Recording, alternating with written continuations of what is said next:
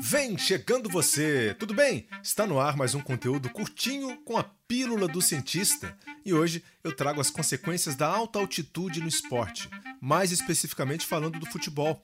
Ano após ano, times brasileiros que enfrentam o mesmo problema né, de jogos em cidades com um ar mais rarefeito, principalmente em jogos da Libertadores e Sul-Americana, em países com características mais montanhosas. E aqui a gente vai trazer alguns detalhes de toda essa história. Lembro que você encontra esse texto e suas referências científicas também no post do blog O Cientista do Esporte dentro do GE.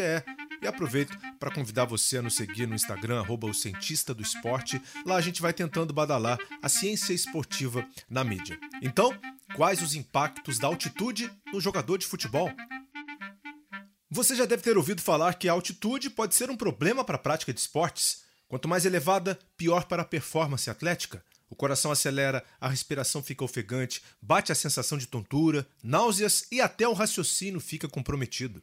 Exemplos clássicos são vistos em jogos de futebol com cenas de jogadores utilizando cilindros de oxigênio na beira do campo. Mas o que acontece com o corpo de um atleta quando submetido a essas condições? Quais os riscos para a saúde? Existe um limite de altitude para a realização de jogos de futebol? É possível fazer uma adaptação do organismo? Vamos começar pelos riscos e problemas potenciais. É sabido que a partir de 3.600 metros de altitude, o seu organismo começa a sentir mais intensamente os efeitos da baixa disponibilidade de oxigênio, iniciando uma condição chamada de hipóxia, quando o sangue apresenta pouco oxigênio para distribuir para o corpo. Os efeitos incluem sonolência, dor muscular, fadigas muscular e mental, cefaleia, náusea e euforia. Isso acontece sem o atleta fazer exercício. Agora, imagine o corpo submetido ao grande estresse de uma partida de futebol. A história das altas altitudes chegou a fazer a FIFA banir jogos internacionais de eliminatórias para a Copa do Mundo em altitudes acima de 2.500 metros em 2007. Dentro das alegações, encontravam-se muitos problemas encontrados por jogadores durante os jogos e os potenciais riscos à saúde. Ainda considerava-se que os jogadores dos times nativos dessas altas altitudes podiam ter vantagens físicas adaptativas em relação aos times visitantes. No ano seguinte, essa regra caiu por terra.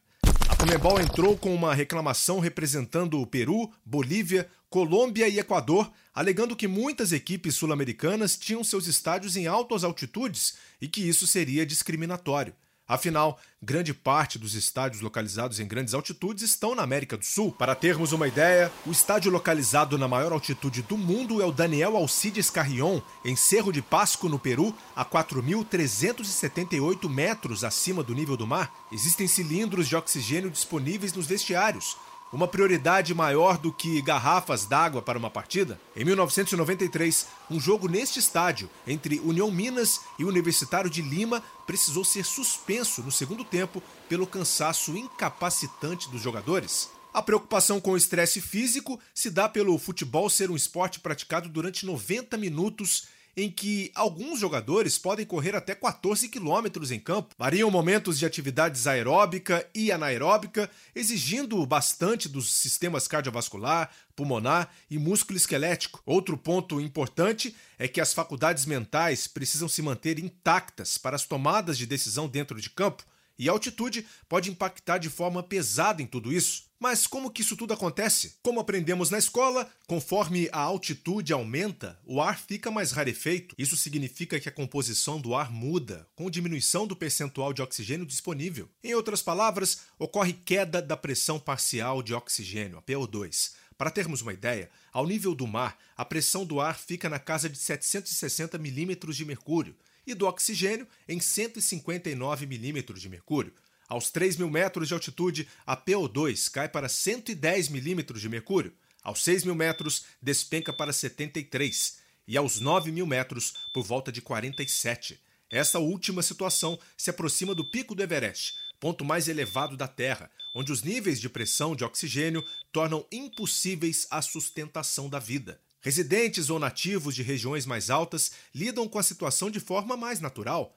O corpo passa por um processo adaptativo de longo prazo que lhes permitem viver melhor nessas condições. Eles possuem mais hemácias, que são as células responsáveis pelo transporte de oxigênio, na tentativa de se equilibrar e melhorar a troca gasosa no pulmão. E alguns podem apresentar aumentos do tórax e do coração ao longo de uma vida inteira nessas regiões. Como o sangue fica mais denso devido ao aumento dos glóbulos vermelhos, isso força o coração a bombear o sangue de forma mais intensa contra essa resistência maior. Mesmo para essas pessoas, a sobrecarga pode acontecer. Para quem já tem um problema cardíaco, os riscos aumentam. Foi o caso do jovem árbitro de futebol boliviano de 32 anos, Vitor Hugo Hurtado, que faleceu depois de duas paradas cardíacas durante partida entre Always Ready e Oriente Petroleiro, em maio de 2019. Chegou-se a levantar a hipótese da altitude de 4.070 metros do estádio municipal de El Alto ter sido o problema da fatalidade, mas Vitor Hugo tinha um problema congênito no coração, e esse caso mostra mais uma vez a importância de se manter exames cardiológicos preventivos para a prática de atividades físicas de alta intensidade, além de toda a estrutura e suporte médicos em partidas de futebol. É possível que a alta altitude tenha sido o gatilho mas não a causa principal no caso do árbitro. Abordamos o assunto da morte súbita no esporte em um de nossos episódios do podcast do Cientista do Esporte.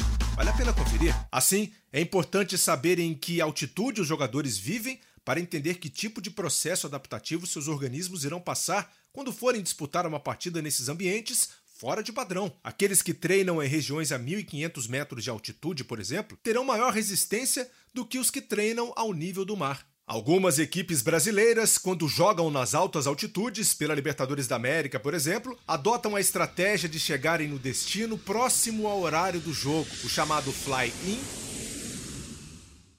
e fly-out.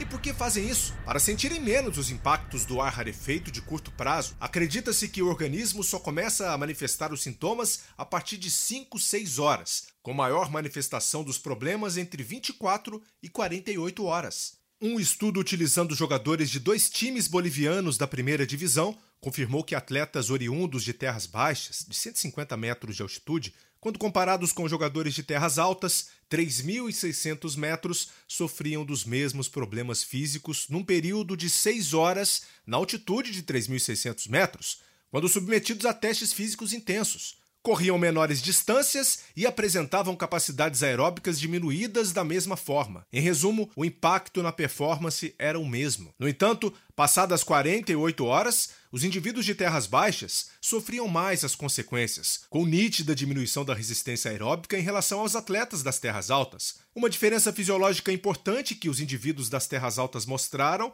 em relação aos outros foi maior capacidade de ajustar sua ventilação através do aumento da frequência respiratória para compensar a baixa disponibilidade de oxigênio. Devido aos mecanismos de adaptação mais acentuados nesse grupo, por terem o costume de viver a 3.600 metros, rins e pulmões trabalhariam mais intensamente para manter o corpo estável, o que não foi encontrado nos jogadores das terras baixas. Ainda assim, temos que lembrar que nem todos os organismos respondem da mesma forma e alguns jogadores podem sentir mais os efeitos da altitude do que outros. Uma aclimatação mais significativa para minimizar os problemas seria conseguida de duas a três semanas, o que impossibilita qualquer equipe internacional de fazê-lo pelos compromissos e agendas apertadas. Mas, conseguindo fazer essa adaptação, é indicado que se faça um aumento gradativo dos exercícios e da preparação física até a aclimatação completa. Uma limitação de 60% a 70% da intensidade aplicada ao nível do mar é o ideal nas primeiras duas semanas. Diferentemente da FIFA, o Comitê Olímpico Internacional reconhece que a prática de esportes acima de 3 mil metros exige aclimatação devido à deterioração da performance atlética. Mas a realidade dos esportes olímpicos é diferente.